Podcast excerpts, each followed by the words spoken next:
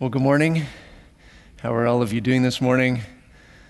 I'm glad that each of you are here on this Lord's Day uh, to gather together and to worship our Lord uh, with one another. You know, as we've been talking about how God forms within us a Christ centered culture, this is the way that it happens is that each of us make the choice to make this time here as the center of our day um, around which everything else has to fit in and, and make happen. And in the midst of many other things that pull for our attention and our time, good things, important things, you've chosen to be here uh, to make this worship of our God corporately a, a center of that. And so, in that, God is, is forming Christ centered culture in you individually and us as a church family and I'm grateful for that. I trust that God will minister to your hearts as we look into His Word together. I want to just uh, reiterate what Pastor Ron uh, said about baptism. Uh, we have a baptism service coming up in uh, September. And so, this coming uh, Sunday, September 1st at 9 o'clock, uh, we'll have the baptism orientation class. And if you are a Christian but have not expressed that through baptism, that I would love to uh, see you at that class. And we walk through the significance and purpose of baptism as well as uh, kind of the logistics of how we uh, process uh, that together here. So you could uh, find me after service, or you could go online to our website, and, and, there's a link to sign up and come to that class. All right, our scripture passage for this morning is John chapter 13 uh, 1 through 20. We're going to uh, continue our series on the road to the cross, looking at the Gospel of John here. And so, as you're turning there, which I hope you will do uh, in your Bible or device, uh, let me just pose this question Do you remember, as a child especially, anticipating Christmas Day? Christmas would be coming. Maybe you would be counting the days, maybe even months in advance. You would know how many days uh, there are until Christmas. Uh, maybe there would be particular gifts that you were looking forward to. Uh, maybe if you're like my kids, you would uh, post a wish list in a prominent place so that uh, parents and siblings can see it and know what it is you're hoping for for Christmas. Uh, Maybe your anticipation has to do with food also. Maybe there's a particular meal that you enjoy together as a family over Christmas. Uh, maybe it's extended family getting together and you look forward to seeing uh, cousins or aunties and uncles and, and everyone coming together. So, as, as children, especially, uh, we, we greatly anticipate an event like uh, Christmas coming and, and we, we look forward to it for uh, months uh, at a time.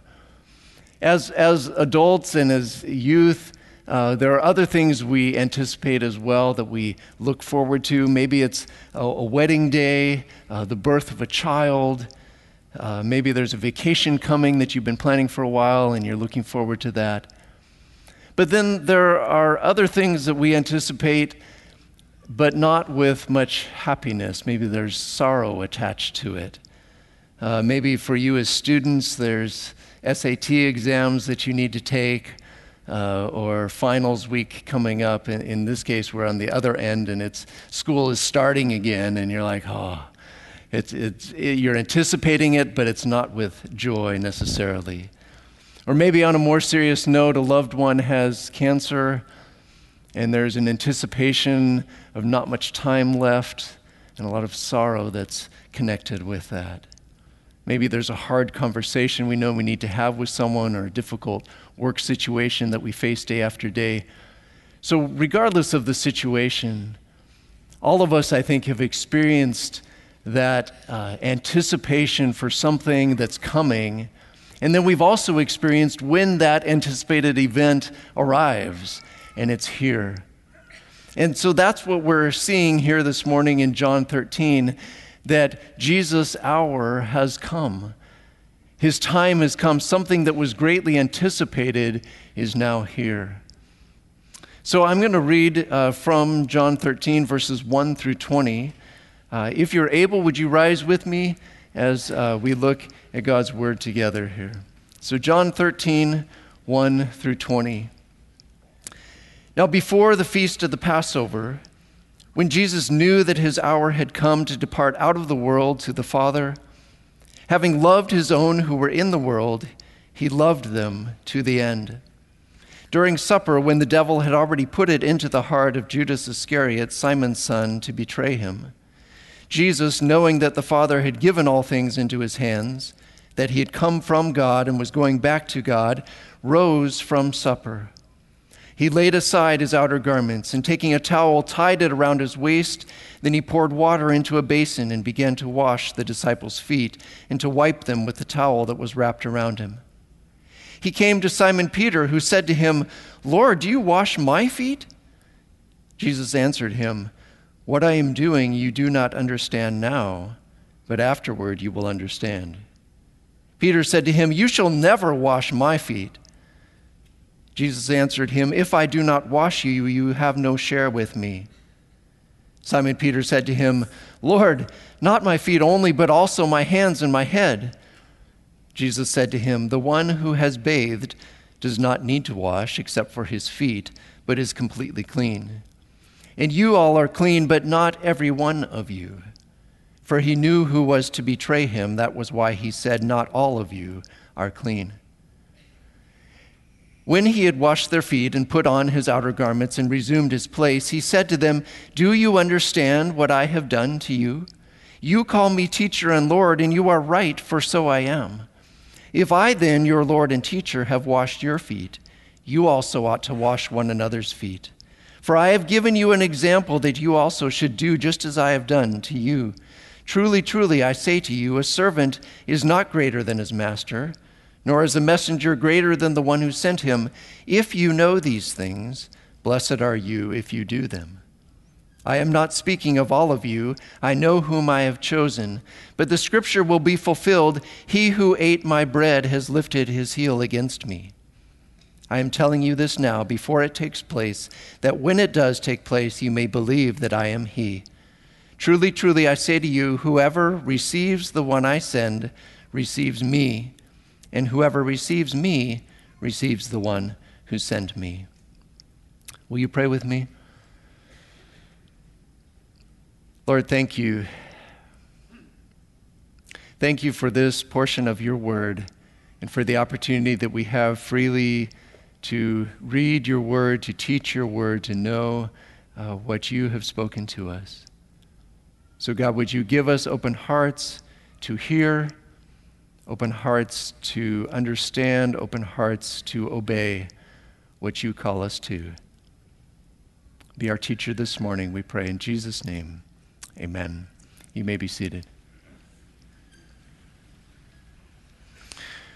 Well, in John's gospel, more than Matthew, Mark, and Luke, uh, as Pastor Ron alluded to, we see this sense of anticipation uh, for a coming hour, a, a coming time. Repeatedly throughout his narrative, John writes, The hour had not yet come. He has Jesus saying, My time has not yet come. And then repeatedly also, John records Jesus saying, The hour is coming, or an hour is coming, that there's something ahead that we're looking forward to. And throughout his public ministry, Jesus operated from this sense of timing that the hour had not yet come, but there was an hour coming. And now we see the hour is here. In John chapter 12, verse 23, the one that uh, Pastor Ron read, Jesus said, The hour has come for the Son of Man to be glorified. And now, again, in this passage that we'll be looking at, it says Jesus knew that his hour had come. So Jesus' hour has come, his time is here. Now, when just regular life happens as usual, we don't think too much about what's happening in that time because it's just kind of the normal schedule of things. But whenever there's a highly anticipated time that arrives, then we tend to perk up and pay attention because we know that what is happening is very significant. It's out of the ordinary. And often there's much intentionality or purposefulness in the things that are said or done in a much anticipated time that arrives. Just like probably many of us paid more attention, honestly, to Pastor Corey's final few sermons before his retirement, simply because we knew this was a big time. He was thinking carefully about what his final words to us as a congregation would be. And so, as we look at this passage here, we need to ask ourselves that question. Here is this time, much anticipated time that has come. And so, what do we need to see here? What's going on here? What is Jesus focusing on? What is he doing in his much anticipated hour? The first thing that I want us to see here is that Jesus loves his own to the end. Jesus loves his own to the end. We see that in verse 1 of chapter 13. Having loved his own who were in the world, he loved them to the end. So, even as Jesus walks this road to the cross, even as he approaches his death, he does not turn inward, as perhaps many of us would do if we knew the end was coming. But he continues to focus outward. He continues to love his own all the way to the end. He loves them all the way to the end. Love that gives up or that shuts down or that cops out, that's not a true love. Love that only continues as long as it gets something in return, that's not a love that reflects Jesus' kind of love here. When 1 Corinthians 13 8, the love chapter, uh, says love never fails, that could also be translated love never ends. And so Jesus modeled here a true love, that he loved his own to the very end. Last October, uh, my father passed away, and at that time he had been married to my mom for 51 years. And though there is a lot in their marriage, perhaps that, that was not good or healthy and that I wouldn't want to model, what I did learn from my father, because I saw it so clearly in his life, was a faithful love that loved to the end. And even in that last week when we were with him in the hospital, then in his lucid moments, that was the thing that he was worrying about and thinking about. He wanted to ensure that his wife would be taken care of, that his children would not be burdened. He loved us well. He loved to the very end. And there was a beauty in that, not just because it was my dad, but because in him loving to the end, it reflected something in a small way of Jesus' love to the end. But we need to notice here that when John writes of Jesus' love to the end. It's not this warm and fuzzy love for everyone.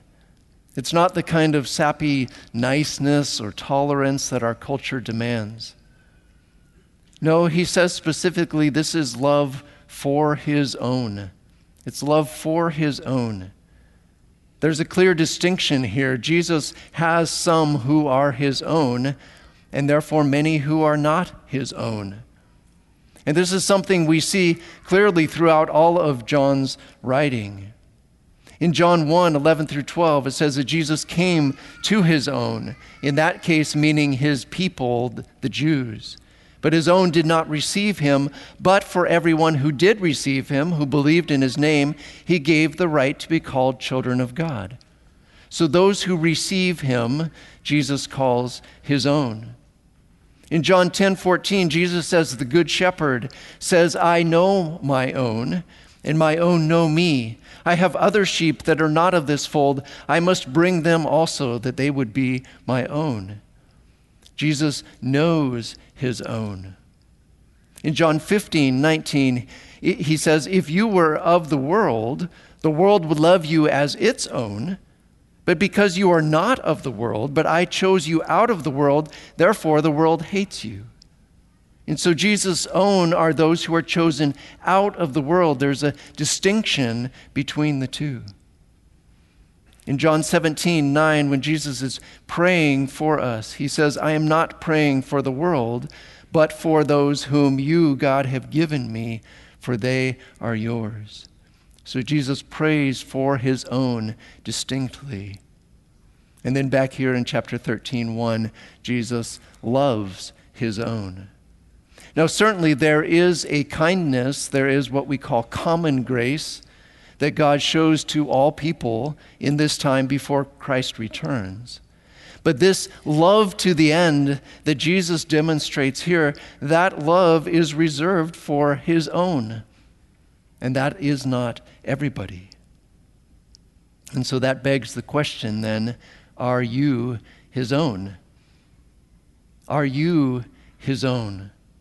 Don't be deceived into believing our culture's idea that, that, that God is love and love wins, and so probably I'm okay.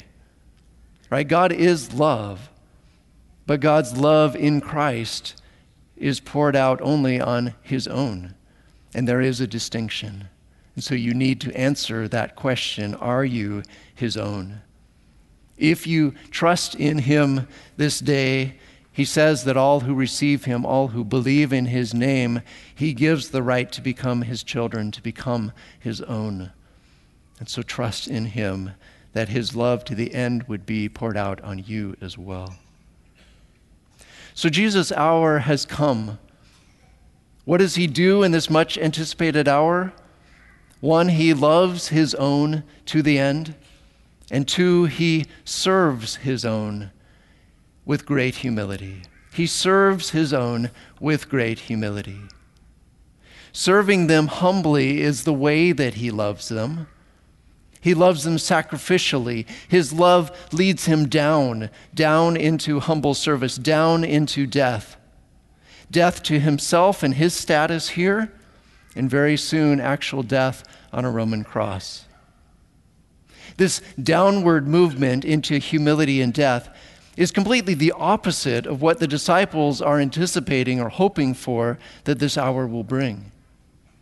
If you think about what we've seen in the past few weeks as we've looked at chapter 12 of John's Gospel, the anticipation is building, the hour is coming, Jesus knows it. The disciples are starting to sense it. The crowds are buzzing with excitement and hopefulness that something big is going to happen. After all, they've seen big things from this man. He raised someone from the dead. No one's done that before. Then he received a kingly anointing from Mary. He rode into Jerusalem triumphantly, was hailed as king. He's being sought out not only by Jews, but also by Greeks. The world is coming after him. And so when Jesus announces in John 12 23, the hour has come for the Son of Man to be glorified, then many people, including those closest to him, are probably thinking, yes, glory, we've been waiting for this. But that's not what Jesus says. He says the grain of wheat needs to die to bear much fruit. He says, Whoever hates his life in this world will keep it for eternal life. He tells them plainly, He is going to die. What? that, that's not the grand and glorious hours that the, the disciples are anticipating. This much anticipated hour is an hour to die? They're not sure if they like that. Well, this foot washing event here follows a similar downward trajectory. Jesus knew that his hour had come, and so as he and the disciples are reclining around the supper table, Verse 4 says Jesus got up, he, he rose. And I'm not sure what was going through the minds of the disciples at that point, but likely some level of anticipation. There, there was an interruption in the meal here, some kind of an announcement, something is going to happen. They're wondering, what is he going to do here? But everything from that point points down. Jesus laid aside his outer garment, he put it down, he knelt down, he started washing their feet, drying them with a towel. And they're thinking, what is this? This is not his job. This is not glory. This is death. we have to understand how significant this act of washing feet was for the disciples. This was not merely a matter of feeling embarrassed that they had not taken the initiative to do it. This, this was just unheard of. This was shocking. D.A. Carson, in his commentary on the Gospel of John, this is what he says. Doubtless the disciples would have been happy to wash his feet, Jesus' feet. They could not conceive of washing one another's feet, since this was a task normally reserved for the lowest, lowliest of menial servants. Peers did not wash one another's feet, except very rarely and as a mark of great love. Some Jews even insisted that Jewish slaves should not be required to wash the feet of others. This job should be reserved for Gentile slaves, in other words, the lowest of the low. The reluctance of Jesus' disciples to volunteer for such a task is, to say the least, culturally understandable. Their shock at his volunteering is not merely the result of being shamefaced, it is their response to finding their sense of the fitness of things shattered. And Carson goes on to say that there is no instance, no, zero, zip, no instance in either Jewish or Greco Roman sources of a superior washing the feet of an inferior. So, for Jesus as the rabbi, the master, the teacher, the one who had the status and the authority to wash the feet of those lower in status than him, that was completely unheard of. That was unthinkable. And so Peter's protest, eh, it's not just Peter who's always putting his foot in the mouth, his mouth and, and the others are kind of sitting around going, oh, you just let him do it. This is nice. Right? No, the silence here is a stunned silence, and Peter is the only one who is able to verbalize uh, their, their shock at this. Peter's protest, You shall never wash my feet, literally could read, Never to eternity. Or like children might say, Never, ever, ever, ever, never to infinity, right? We, you, you cannot do this. That's wrong. But notice here that Jesus does this act of humble service intentionally. He chooses to do it. There's no demand that someone go find the slave to do the job. There's no sigh of resignation or eye rolling, like, oh, well, I guess no one else is going to do it, so let me do it. There's no blame shifting, no guilt trip, no manipulation, no anger. This is truly an act of loving, humble service which he chooses.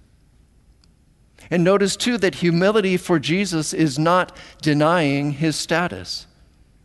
This is not something where he's trying to buddy up to them and erase the lines of hierarchy in order to get on their good side. No, he, he clearly says in verse 13 and 14, I am your teacher and Lord. You're right to call me that because that is what I am. I am above you.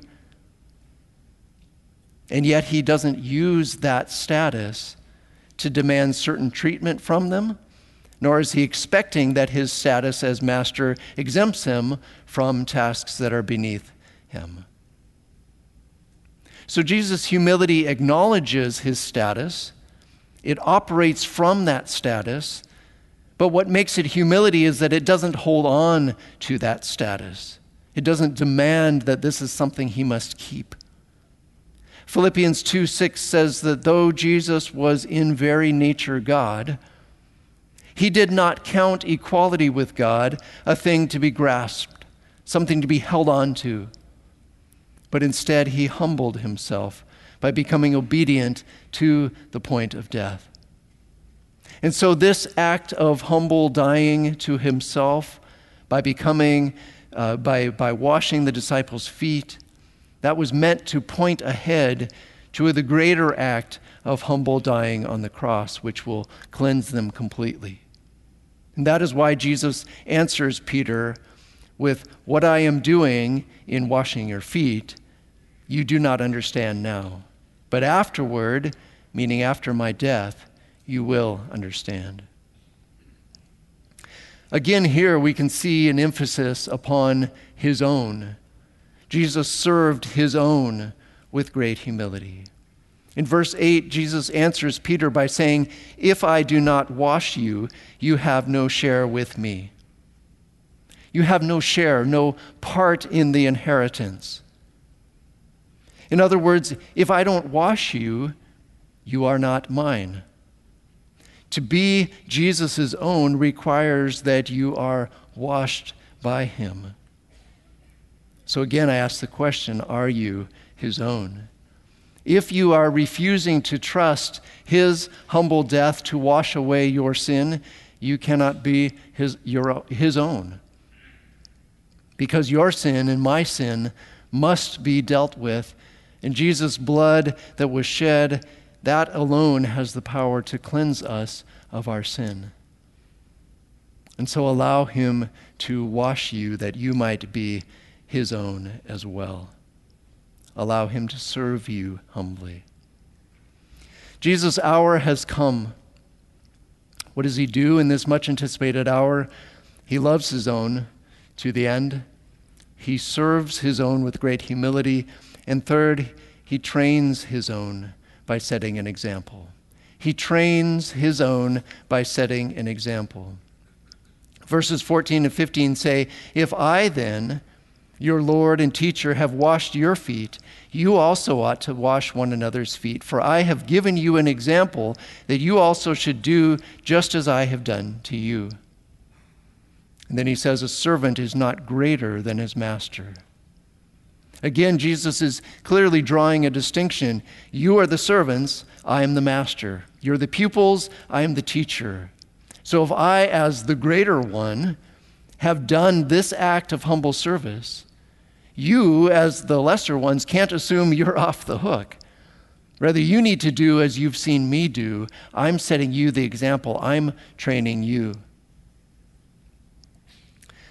God the Father's plan, his grand salvation plan to rescue those people whom he called his own, that plan hinged on Jesus' effectiveness in training those who would continue the work after he returned to heaven. Because when Jesus became a man, when he put on the limits of human flesh, he did not reach everyone on his own, right? He did not teach everyone, he did not heal everyone. In fact, when we look at the Gospels, in some ways, it seems like his public effectiveness was pretty limited. But what we sometimes miss is that all throughout his ministry, Jesus is pouring into the lives of these 12 men, training them, equipping them to carry on the work that he started. And the closer he comes to his death, the more his focus narrows until it is almost exclusively on these 12 men and training them. He's spending all his time with them the closer he comes to his death, very little time with the crowds. His mission is to train them. And a major training method that he uses is to model for them what he expects them to then mimic. And so that's what we see in this event. That Jesus is not just telling them something they are to do, but he is modeling that for them so that they can follow his example. The example that Jesus is setting for his disciples here, and therefore that he is setting for us who claim to be his disciples now, it's not merely the particular example of washing stinky feet, but it's the broader example of serving humbly, of not grasping onto status, but dying to self in order to serve others. The disciples also seem to understand Jesus' example to be much broader than only this particular act of washing feet, because we only see foot washing mentioned one other time in the New Testament in 1 Timothy 5:10 and never as a command. So rather just as Jesus loved to the end. He served with great humility. He trained by setting an example. Those are the very things that he was training his disciples also to do. As he has loved them, so now he's calling them to love one another to the end. As he has served them, so they are to serve one another humbly. As he is training them, they are to train other disciples. So I want to look briefly at how Jesus' example in these three areas was meant to train up his disciples. In this event, Jesus modeled for his disciples a love that endured to the very end. And just a few verses later in this same chapter, John 13 34, Jesus says, A new commandment I give to you, to you, my disciples, that you love one another. Just as I have loved you, you also are to love one another. By this, all people will know that you are my disciples if you have love for one another. And when he says, just as I have loved you, it's not meaning just because I have loved you, you're supposed to love one another, but as I have loved you, in the same manner in which I loved you, namely to the end, all the way, with an enduring love. Their love for one another, our love for one another as disciples of Jesus, that is the mark by which people around us will know that we are followers of Jesus. He modeled for us a love that endures to the end. Now we are to love in that same way to the end. And so that means that it's not just loving when it's easy, not just when it's romantic and exciting, not just when there's payoff or reward. Rather, we are to love when that love is ignored. We are to love when there is no return. We are to love when it's hard. We are to love when the feelings of closeness have faded. That is the kind of love that Jesus modeled for us and that he calls us to uh, copy, to mimic. An author, Paul Miller, has written a wonderful book called J Curve. If you were part of the All Church Bible study uh, last fall, uh, hopefully you remember something about the J curve because we talked about it in that. Um, and Pastor John uh, spoke a, a, message on that as well. And what, uh, what the J curve uh, illustrates, uh, Paul Miller says, is, is the shape of the normal Christian life. That we reenact the dying and the rising of Jesus in our everyday lives, and that it looks like the shape of the letter J, that it's down into the death and up into life. And he says that's, that's the shape of our normal, everyday Christian life, and that most often that happens in the places where we are called to love. This is what he writes, Miller writes. Typically, we define love as the love we choose not realizing that the love we choose almost always draws us into love we don't choose. Love opens the door to suffering. So we may love a person and choose to get married, and that's wonderful and exciting, and then we find that we're living with a sinner who is not always kind or thoughtful or gracious. And lo and behold, they are finding out exactly the same thing. Or we choose to love and care for an aging parent. And maybe their mental state degenerates to the point where they're combative and, and resistant to all the help we're trying to provide. Whatever the situation, there could be multitude of different kinds of situations. But I think that truth holds that, that our initial choice to love may be a relatively easy one we're, we're excited about that. We're choosing that. And yet, in that choice, God brings us deeper. He brings us to a place where we have to die to self to continue to love, to love to the end, to endure in love like Him. And as we do that, that is what reflects Christ to the culture around us. Because the culture around us, as soon as it gets hard, says, ah, okay, I'm done move on. I guess I wasn't in love after all.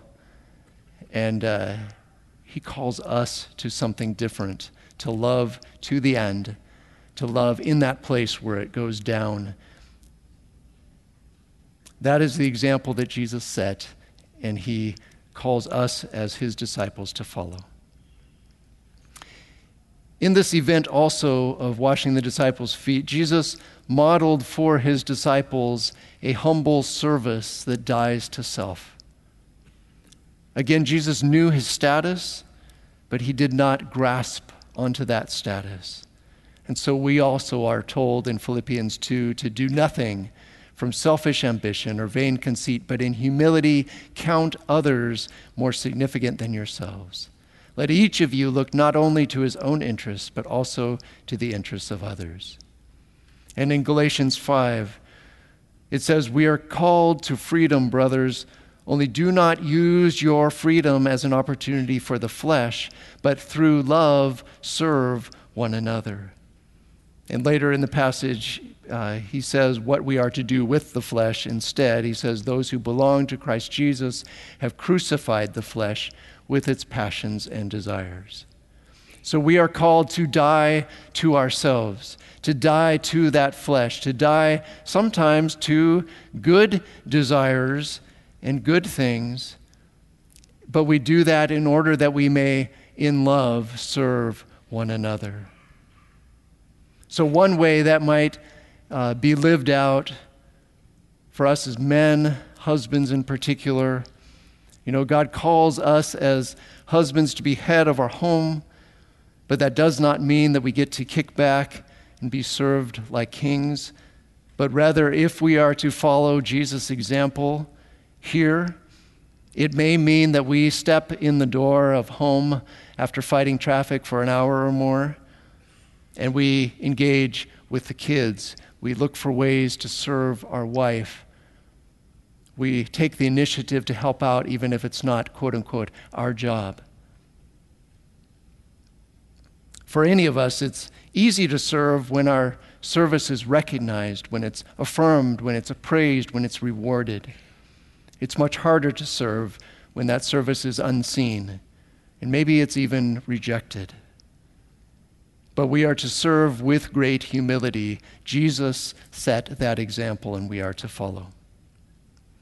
Jesus modeled for his disciples a love that endured to the end, a humble service that died to self, and he also modeled for them this whole process of training others.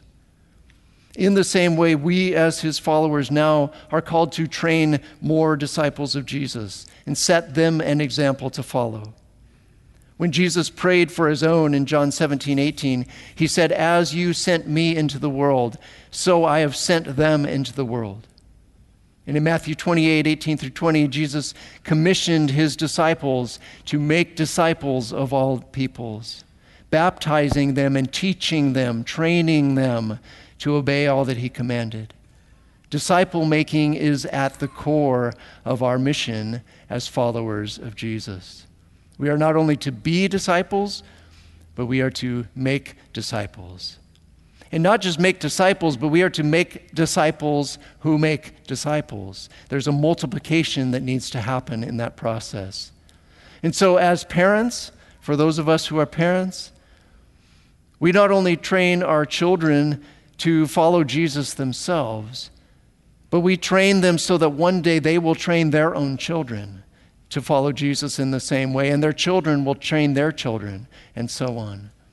Our job is not done when our children pray to receive Christ and are baptized. That's a wonderful thing, but that's only the beginning. And the same thing if, if you're uh, sharing with a friend or you're inviting a coworker to church, your job is not finished just because they made it into church one time. No, you walk with them each step of the way, helping them know Christ, follow Christ, love Christ, grow in Christ. So, whether it's our children, our coworkers, our neighbors, our small group of friends, whoever it is that God puts before us, that needs to be our mindset. That we are to make disciples who make disciples. We're to, to make disciple makers. Jesus set the example we are to follow. So, Jesus' hour has come. It's an hour that was highly anticipated Yet when it arrives, it's shockingly different than what his disciples expected because it's an hour to die. There's one more thing as I close here that I want us to see in this passage. There's a thread that runs through it which I think heightens the drama of what is happening in this scene and which makes Jesus' enduring love and his humble service that much more amazing. Look at verse 2. What do we see there? Judas's betrayal of Jesus is already in motion at this point. Jesus knows that reality. Three times in this passage, John uh, mentions the betrayal that's impending. We see it here in verse 2, again in verse 11, that Jesus knew who was to betray him, and then again in verse 18, Jesus refers to Scripture being fulfilled that someone close to him will betray him. And then, if you look at the verses immediately following this passage uh, that will be preached next week, uh, Jesus is directly calling out his betrayer. And so, this foot washing event is happening in the context of an impending betrayal, a betrayal to death from one of his closest friends. That is not an insignificant detail. And yet, with full knowledge of what will happen, Jesus loves and serves these men, including his betrayer, Judas. Jesus did not pass by Judas, but he knelt beside him as well. He took Judas's feet in his hands, he washed them, he dried them with the towel wrapped around his waist. And there was a death that took place in that moment a death to what would have been rightful anger on Jesus' part or justice, at the least a pulling back or an emotional withdrawal. But Jesus does not do that. Instead, he loves and he serves despite the dying inside that has to happen. And actually, if we think about it, it may not be that much different with all of the other 11. Jesus knows that Peter is going to deny him three times. He knows that Peter, James, and John will fall asleep on him in his darkest hour in the garden. He knows that all the disciples will desert him to save their own skin. He's seen their petty squabbling over who is the greatest. He's marveled at their slowness to believe. He knows that every last one of their hearts are filthier than the feet he is washing and he knows that their feet will get dirty again. This washing with water is only temporary. But in Jesus' dying to revenge, his dying to self pity, his dying to resentment, his dying to pride, all that we can presume happens in Jesus' heart as he moves around that table one by one and kneels beside each broken, sinful friend, looks them in the eye the dying that comes through that act foreshadows the once and for all dying that will come in just a few days. That loving act of washing their feet, that is not the end. There is still an end to which He is loving that will come.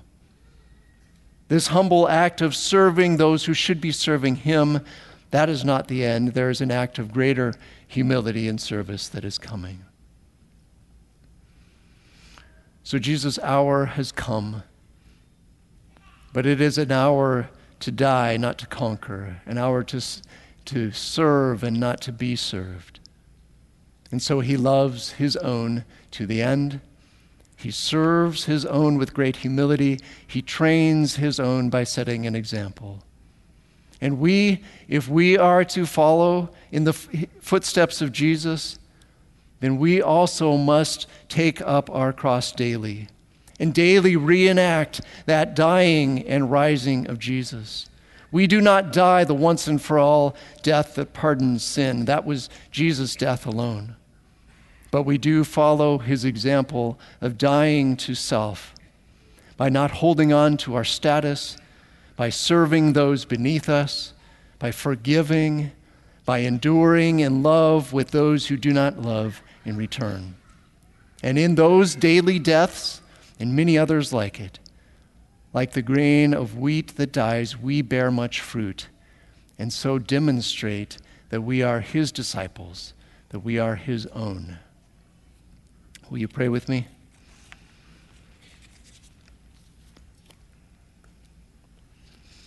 Jesus, thank you. Thank you for doing something much more than telling us that this is how we are to live. But thank you for acting that out, for living it out, for giving us an example. And Lord, for you as Lord of the universe to do this is so much greater. The, the distance between is so much greater than what you call us to sacrifice and to let go of. And yet you did that.